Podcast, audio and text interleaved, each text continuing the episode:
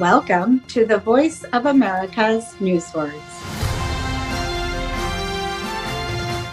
In May, Samsung's vice chairman, Lee Jae-yong, held a press conference in South Korea.